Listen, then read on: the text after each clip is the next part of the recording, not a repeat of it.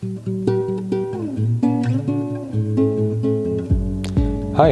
ich bin Oliver und das ist der Freihändig Podcast.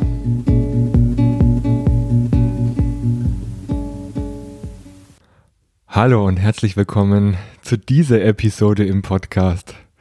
Ich freue mich, dass du mit dabei bist und heute wieder mit einschaltest.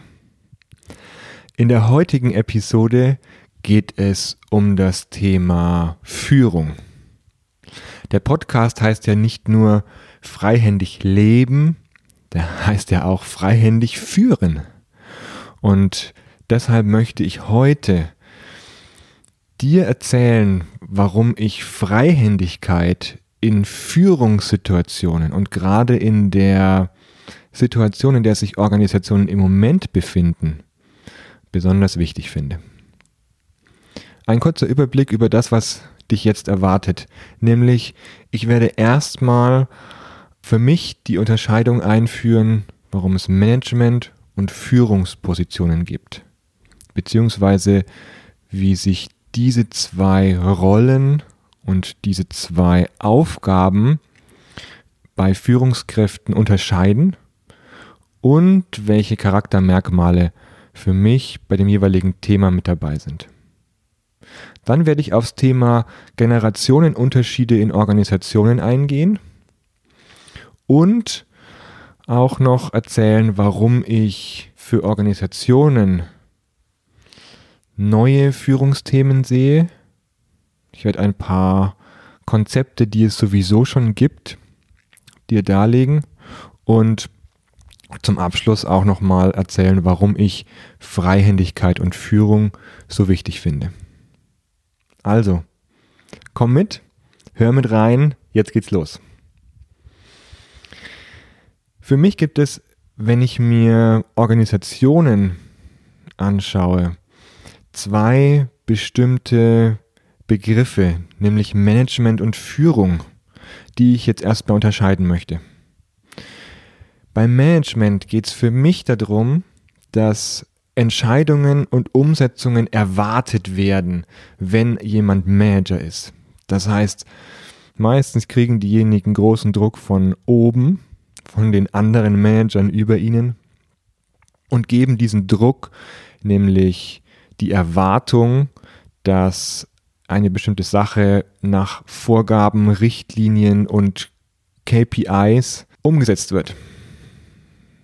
Das heißt, da geht es eigentlich nur darum, dass Kontrolle und Überprüfung der Umsetzer das Wichtigste ist. Diese Rolle des Managements wird zunächst mal formell zugewiesen. Das bedeutet, jemand kriegt eine Führungsrolle in einer Hierarchie, in einem Organigramm zugesprochen und hat damit formelle Macht. Und diese Macht drückt sich aus, indem derjenige Weisungsbefugnis hat und er Entscheidungen treffen kann, die andere unter ihm nicht treffen dürfen. Das ist die Rolle, die ganz viele Führungskräfte einüben, die sie gelernt haben, die sie auch übernehmen, weil die meisten anderen Führungskräfte in ihrer Organisation diese Führungsrolle ähnlich verstehen oder ihnen implizit oder explizit nahelegen, es doch genauso zu tun. Es ist vollkommen legitim aus meiner Sicht. Und es ist wichtig, dass es diese Rollen gibt, denn in der aktuellen Diskussion kommt auch immer wieder mit vor, wäre es nicht wichtiger, diese formelle Macht abzuschaffen, damit man wirklich basisdemokratische Entscheidungen treffen kann. Ich glaube, nein, diese Macht, diese Positionen, gerade die Position des Geschäftsführers und Unternehmers, wird nie abschaffbar sein, weil es immer jemanden braucht, der schlussendlich vor einem Gericht oder vor dem Staat diese Organisation verantwortet. Und deswegen ist diese formelle Rolle auch nicht ganz in eine Gruppe delegierbar. Auch wenn natürlich mehrere Personen sich in einer GmbH zusammenfinden können, um dann gemeinsam diese Organisation zu steuern. Vollkommen klar, aber dann sind alle auch in dieser formellen Macht. Der Unterschied dazu ist Führung oder Leadership. Dieser Teil der Führungsaufgaben geht für mich um eine Rolle, die jemand nicht formell sich selber geben kann, sondern derjenige bekommt Vertrauen als Leader, als derjenige zugesprochen, der vorangeht und eine Entwicklungsrichtung startet. Das Vertrauen, dass derjenige dann eine Gruppe oder eine Bewegung, ein Netzwerk in die passende Richtung führt, dieses Vertrauen kann nur von denjenigen, die mitgehen, gegeben werden. Das heißt, diese Rolle ist abhängig davon, wie viele Follower ich bekomme aufgrund deren Vertrauens zu mir, wenn ich in eine Führungsrolle gehe oder mich da drin befinde. Das bedeutet, derjenige, der führt, hat nicht so sehr Führungsmacht über seine Weisungsbefugnis wie im Management, sondern derjenige hat Macht, indem er schöpferisch tätig ist. Er vorangeht oder auch sie, ja, sie geht voran, startet eine Entwicklung, begibt sich mutig in ja, außerhalb der Komfortzone in ein Neuland und ist so ein bisschen wie die, die Vorhut bei einer Karawane. Derjenige, der seine Scouts vielleicht schon mal vorausschickt, aber derjenige, der im Grunde vorausgeht bei der Karawane, um den anderen den Weg zu zeigen und gleichzeitig aber auch ist es wichtig, sich immer wieder umzudrehen und zu gucken, wer ist denn eigentlich noch hinter mir? Stimmt das Tempo? Sind alle dabei? Habe ich alle mitgenommen? Und wie sieht es eigentlich mit dem Ende aus? Ist das Ende der Karawane noch sichtbar und ist der Kontakt nicht vielleicht schon abgerissen? Ich finde auch eine andere Metapher schön, nämlich diejenigen, die führen, haben auch die Aufgabe, in stürmischen Zeiten auf Deck zu bleiben. Das sind nämlich diejenigen, die dann nicht sich unter Deck in ihrer Kajüte verkriechen und sich erholen, Schlaf suchen oder aus Angst sich vielleicht verstecken, sondern diejenigen, die eine Führungsaufgabe haben, bleiben an Deck, auch wenn es stürmisch wird, auch wenn die See sehr, sehr ruppig und hart wird, wenn das Wildwasser beginnt, dann kommen die Führungsqualitäten nämlich erst richtig zum Tragen, weil man merkt dann erst, wer auch für die stürmischen Zeiten gemacht ist und wer dann als Führer, als derjenige, der vorangeht, sich auch auszeichnet. Eine weitere Facette von Führung ist für mich auch, dass die Motivation bei jemandem, der vorangeht, auch intrinsisch sein müsste aus meiner Sicht. Weil jemand, der mutig Neuland betritt und sich damit auch ja, persönlichen Gefahren aussetzt, der braucht eine stabile innere Verbindung zu sich selbst und braucht auch eine innere Motivation, dieses Voranschreiten mutig zu machen und nicht nur, weil jemand anderes gesagt hat, er muss es machen. Denn ich glaube auch, je mehr innere Motivation vorhanden ist, dass du authentischer wirkt derjenige nach außen und nimmt auch umso mehr Menschen mit. Das wäre für mich so eine erste Unterscheidung. Management und Führungsaufgaben. Wenn ich mir also jetzt verschiedene Generationen ansehe, die in Organisationen im Moment tätig sind, dann sind es vor allem ältere Generationen, die im Moment an der Spitze von Organisationen sitzen. Meistens natürlich auch immer noch Männer. Ich hoffe ja, dass durch die aktuelle Debatte der Gleichstellung mit Frauen die Gehälter angeglichen werden, dass mehr Frauen in Führungspositionen kommen. Aber das Thema Dafür ist ein eigener Podcast, glaube ich, nochmal wichtig, weil das ist ein großes Thema. Das möchte ich hier nur am Rande anmerken. Die Ist-Situation ist allerdings, dass im Moment vor allem ältere Männer, nämlich die Nachkriegsgeneration, in den Chefsesseln sitzen. So ist es im Moment. Und diese sind geprägt von der Kriegsgeneration ihrer Eltern diejenigen, die Krieg erlebt haben, haben oftmals schreckliche Situationen erlebt. Und es gibt oft die Erzählung, dass dann Eltern nicht wirklich über den Krieg gesprochen haben, wahrscheinlich aus einer Mischung, dass sie ihre Kinder nicht belasten wollten mit solchen traurigen und erschreckenden Situationen und gleichzeitig aber selbst traumatisiert waren von den schrecklichen Ereignissen, die sie mitbekommen haben.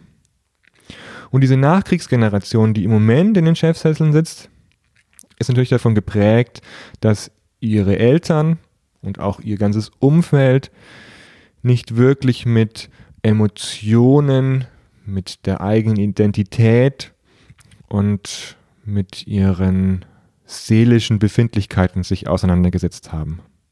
Das möchte ich einfach nur so festhalten und feststellen. Meistens ist dann eben die Ausrichtung auf Management-Funktionen das Einfachste. Und Führung ist nicht so sehr gelernt worden in dieser Generation. Dann erlebe ich im Moment viele Menschen im mittleren Alter, also ähnlich wie ich, gehören einer Generation an, die noch nie Krieg erlebt hatte oder besondere Krisen. Wir haben auch, da zähle ich jetzt die Generation Y fast noch mit dazu, wir haben auch die Situation, dass es uns im Grunde an keinen Grundbedürfnissen mangelt. Während die ältere Generation noch damit beschäftigt war, Werte zu sichern, Wohlstand zu sichern, Wohlstand aufzubauen, ist diese Generation, die jetzt da ist im mittleren Alter, in einer Situation groß geworden, in der es im Grunde an keinen Basisbedürfnissen gemangelt hat. Das heißt Essen, Trinken, Erholungsmöglichkeiten, Reisen, für all das ist genügend Geld da, sodass wir uns eigentlich auch nicht, auch durch die soziale Sicherung in unserem Land, Sorgen machen müssten, dass wir nichts zu essen bekommen oder dass wir auf der Straße landen. Selbst dafür gibt es Auffangsysteme.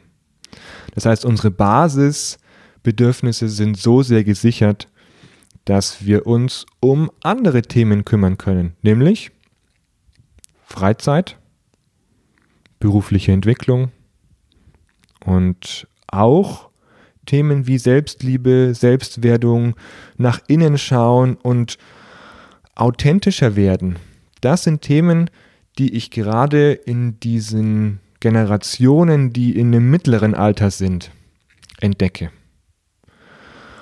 Einige davon haben Erwachenserlebnisse, dass sie merken, Sie haben ihr ganzes Leben lang nach bestimmten Regeln und Gewohnheiten gelebt, weil sie ein Stück weit auch nachgeeifert haben, was die Nachkriegsgeneration geprägt hat. Und sie jetzt merken, dass Themen der Selbstverwirklichung für sie wichtig werden. Wenn man sich dann die Maslow'sche Bedürfnispyramide anschaut, dann kommen im Moment natürlich Themen zur Sprache und auch in Menschen hoch, die da weiter oben angesiedelt sind. Naja, klar. Wir leben in einem reichen Deutschland und gehören auf der ganzen Welt zu den reichsten und aber leider nicht glücklichsten Nationen. Das heißt, um noch eine andere Perspektive reinzubringen, es ist ja allein schon ein Lottogewinn, auf dieser Welt geboren zu werden. Und dann ist es ein doppelter Lottogewinn, wenn man in Deutschland geboren wird. Eigentlich eine Situation, in der ich zumindest für mich eine tiefe Dankbarkeit über diesen Luxus, den ich erfahren darf, in mir habe. Aber zurück zu den Generationen. Das Spannende ist, dass die Menschen im jungen Alter, also Generation Z und Generation was auch immer, wie auch immer die jetzt bezeichnet werden. Also aus meiner Sicht gibt es die Generation Y, es gibt die Generation Z und dann noch jüngere Generationen, die im Moment in einem Reichtum aufwachsen, wie wir ihn in Deutschland noch nie erlebt haben. Diejenigen, die sich überhaupt keine Sorgen um ihre Bedürfnisse machen. Sie sind wahrscheinlich im Moment beim Eintritt in Organisationen oder haben schon Erfahrungen gemacht in den Unternehmen, in denen sie tätig sind. Und sie sind es gewohnt, sich mit sich selbst auseinanderzusetzen und gerade durch die Digitalisierung immer wieder auch mit ihrem eigenen Selbstbild beschäftigt. Natürlich dann auch eine Beschäftigung nach außen mit Instagram und sehr viel Oberfläche. Aber sich verletzlich zu zeigen und darin Stärke zu sehen, ist in dieser Generation besonders ausgeprägt. Das heißt, diejenigen nehmen auch kein Blatt vor den Mund. Diejenigen merken, wenn Menschen ihnen gegenüberstehen und nicht authentisch sind, sondern jetzt in der Unterscheidung Management und Führung eben nur eine Managementfunktion und nur eine Rolle ausüben und keine Persönlichkeit dahinter sichtbar ist. Diese Menschen, und das finde ich gut, sprechen Defizite auch öffentlich an. Das heißt, bei Friday for Future gehen diese jungen Menschen im Moment auf die Straße und plädieren für mehr Nachhaltigkeit und auch für einen größeren Blick auf die Probleme unserer Welt. Ich habe auch schon gehört, dass in Organisationen junge Menschen öffentlich in Veranstaltungen Kritik am Vorstand und der eigenen Organisation äußern und davor keine Angst haben. Das wäre und ist für die ältere Generation im Moment undenkbar. Und Menschen im mittleren Alter lernen so etwas gerade. Die Jungen nehmen da im Moment keinen Blatt vor den Mund. Und das finde ich auch gut so. Das heißt, sie hinterfragen auch grundlegende Strukturen wie politische Systeme, Organisationssysteme oder auch Gesellschaftsstrukturen. Und sie haben natürlich einen großen Luxus. Sie können sich ihre Jobs bei der aktuellen Joblage einfach nur raussuchen. Und sie müssen auch nicht auf Autorisation warten. Statt bei einem Radiosender anzufangen, eine Ausbildung zu machen und sich als professioneller Radiomoderator ausbilden zu lassen, kann jeder sich einfach ein Mikrofon für ein paar Euro kaufen und einen Podcast starten. Sie müssen sich auch nicht in einer Organisation bis zur Geschäftsführerposition hocharbeiten, sondern Sie können einfach ein Online-Business starten und damit Geld verdienen. Diese Möglichkeiten sind so unglaublich und bieten dieser jungen Generation so viele neue Rollen und Möglichkeiten an, dass sie auch nicht mehr auf einen natürlich sicheren, wobei mittlerweile vermeintlich sicheren Job in einer großen Organisation oder einem Konzern angewiesen sind. Das heißt, sie können einfach starten und ausprobieren. Viele Online-Businesses entstehen im Moment von 20-Jährigen oder von 18-Jährigen, die Bock darauf haben, Geld zu verdienen und die eine Idee haben, wie das Ganze online funktioniert. Und die haben auch nichts zu verlieren. Die brauchen auch kein großes Startkapital, sondern können sich ihr Wissen selbst aneignen, können sich austauschen mit anderen Online-Business-Inhabern und sind sofort am Markt tätig mit, mit ganz geringem Investitionsaufwand. Und das macht natürlich auch so eine Generation freier, nämlich freier ihre Meinung zu äußern über Systeme, in denen sie eher gezwungen sind zum Umsetzen, ohne die Freiheit zu haben, selbst ja, selbst ermächtigt bei Entscheidungen mit dabei zu sein, mitentscheiden zu dürfen und dann auch kreativ werden zu dürfen. Das ist eine vollkommen neue Situation, die in Organisationen viele Menschen vor Herausforderungen stellt. Und die globale Lage ist ja im Moment so, dass Organisationen ihre Geschäftsmodelle viel schneller überdenken müssen. Denn durch die Digitalisierung werden die Organisationen und ihr Geschäftsmodell immer schneller obsolet. Es kann sein, dass durch eine neue Geschäftsidee, die online funktioniert, Organisationen von heute auf morgen keinen Umsatz mehr generieren. Das kann passieren. Das heißt, durch die Digitalisierung werden die Organisationen immer transparenter. Sie müssen ihre Kommunikation anders steuern. Sie werden für Anfragen durchlässiger. Sie können nicht einfach nur ihre Kultur so leben, ich sage jetzt mal wieder managementmäßig, sondern bei Bewerbungsanfragen und bei Bewerbergesprächen ist oft Kultur und wie die Zusammenarbeit in einer Organisation funktioniert, wie viele Freiheiten dort herrschen und wie Führung ausgeübt wird, ein wichtiges Thema. Auch Fragen der Nachhaltigkeit kommen immer mehr in den Blick, nicht nur von der jüngeren Generation, sondern auch von außen und Organisationen müssen dafür Antworten parat haben und auch mehr Verantwortung übernehmen. Das heißt insgesamt, Organisationen können sich nicht einfach abkapseln, nicht mehr, das hat früher funktioniert, sondern sie müssen flexibler und experimentierfreudiger werden. Was bedeutet das? Das heißt im Grunde, dass Organisationen dem stetigen Wandel immer mehr ausgesetzt sind. Sie können sich nicht mehr darauf verlassen, dass ein Produkt über mehrere Jahrzehnte funktioniert und die Organisation tragfähig hält. Wo setzt also diese Herausforderung an? Einerseits bei der Strategie, denn ich merke, in Strategieprozessen werden die Strategiezyklen und Halbwertszeiten immer kürzer und kurzfristiger. Das heißt, früher hat man fünf bis zehn Jahres Visionen aufgestellt und daraufhin die Strategie ausgerichtet. Heute ist man jetzt bei ein bis drei Jahren, wenn man überhaupt diese drei Jahre überblicken kann. Auch Strategiebesprechungen werden immer flexibler, weil ein flexiblerer Umgang mit Strategie nach und nach gang und gäbe wird. Jetzt noch ein paar Aspekte, die gerade in Organisationen schon passieren, und die jetzt schon den Wandel befeuern. Nämlich agile Führung. Agilität ist ja im Moment das Schlagwort schlechthin.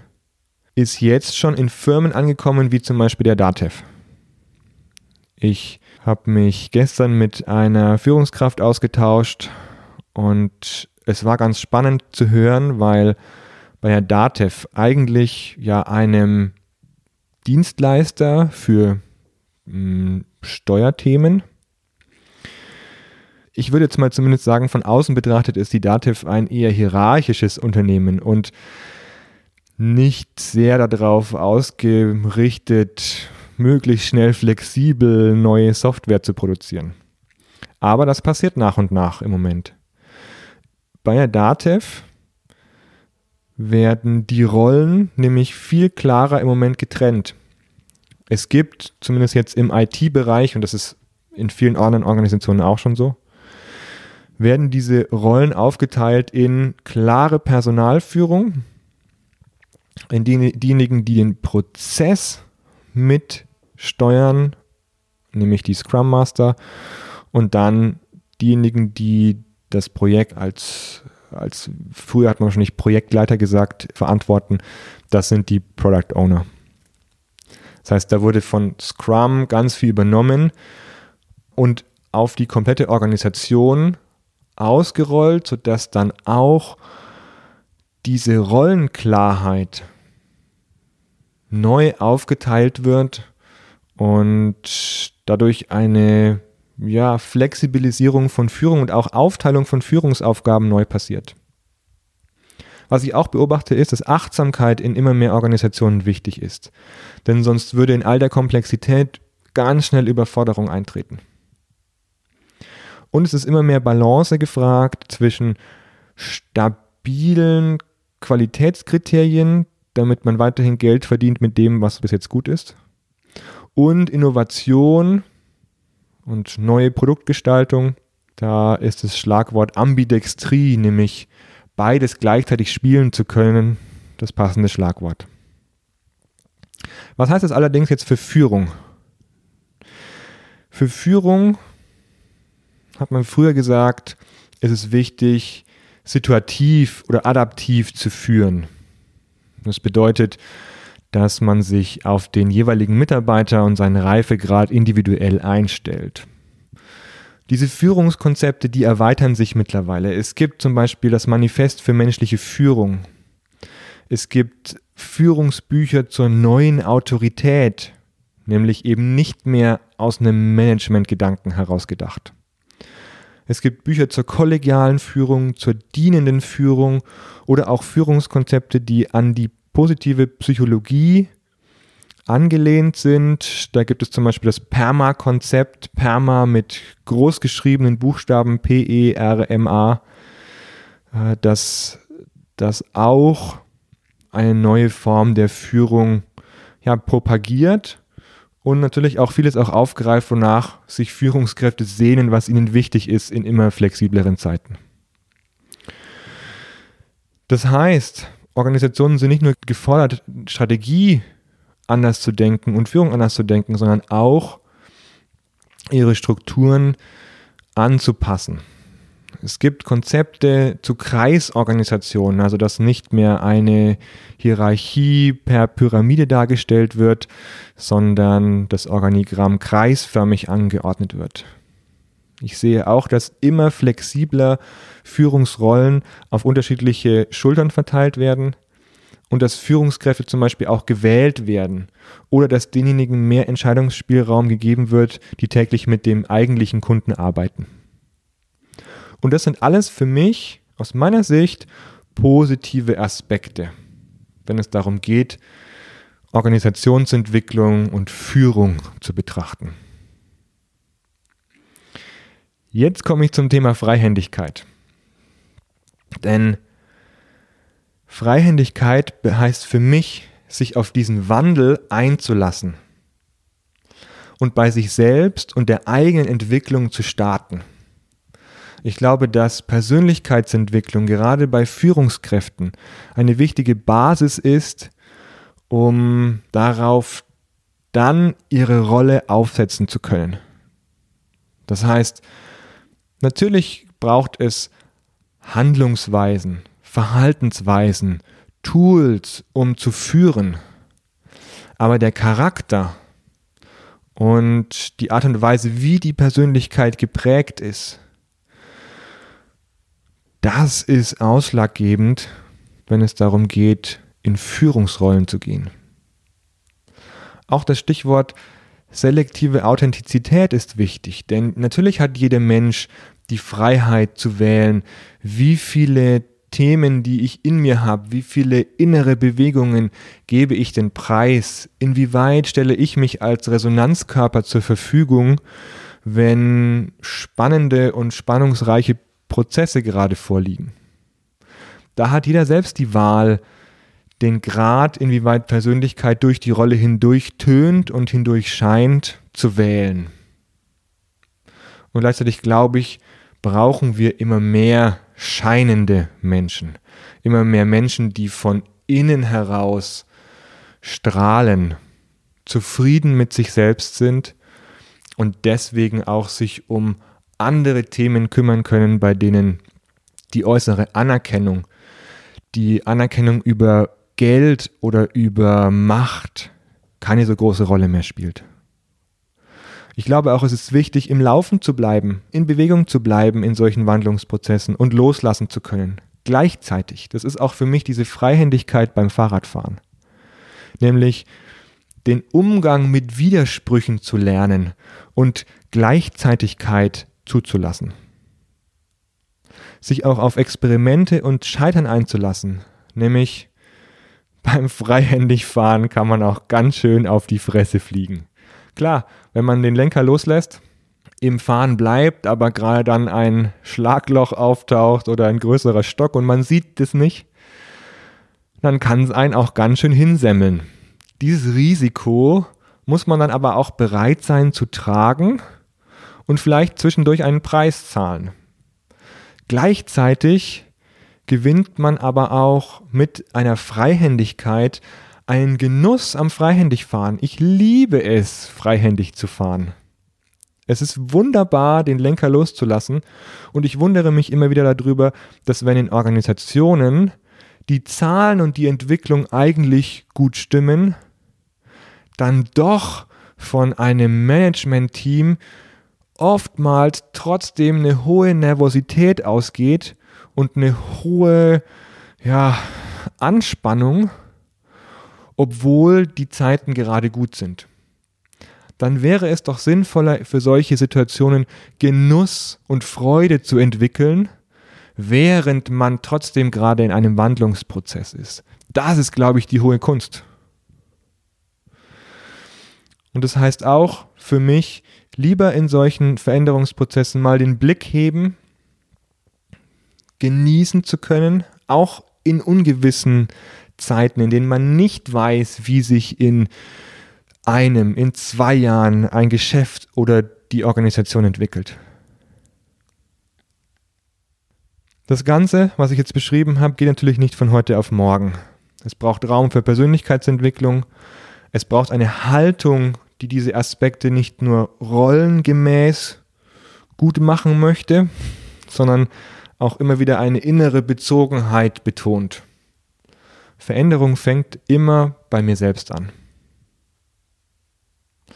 Deswegen glaube ich, dass Freihändigkeit einen großen Mehrwert für Veränderungsprozesse schaffen kann und so viel mehr Freude macht, als nur To-Do-Listen abzuarbeiten.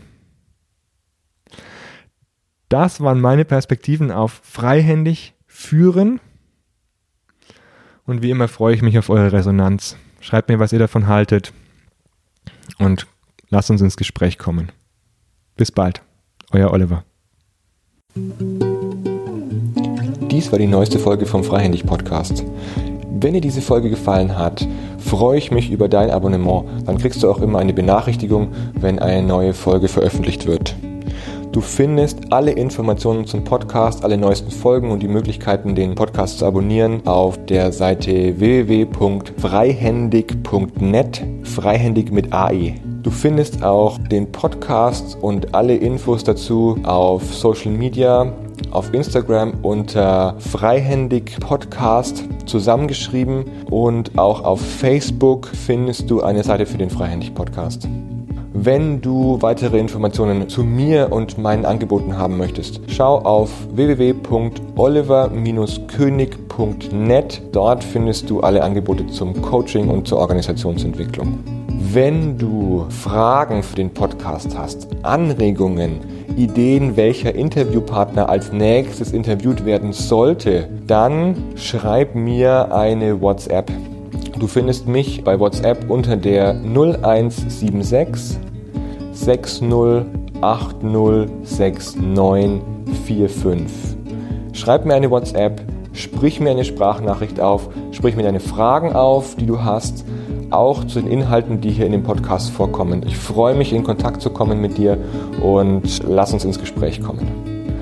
Ansonsten werde ich diese Fragen, die ihr habt, auch wieder in anderen Episoden aufgreifen und nochmal zum Thema machen. Danke schon jetzt für euren Beitrag. Ich freue mich von euch zu hören und auf ein freihändiges Leben. Bis bald. Ciao.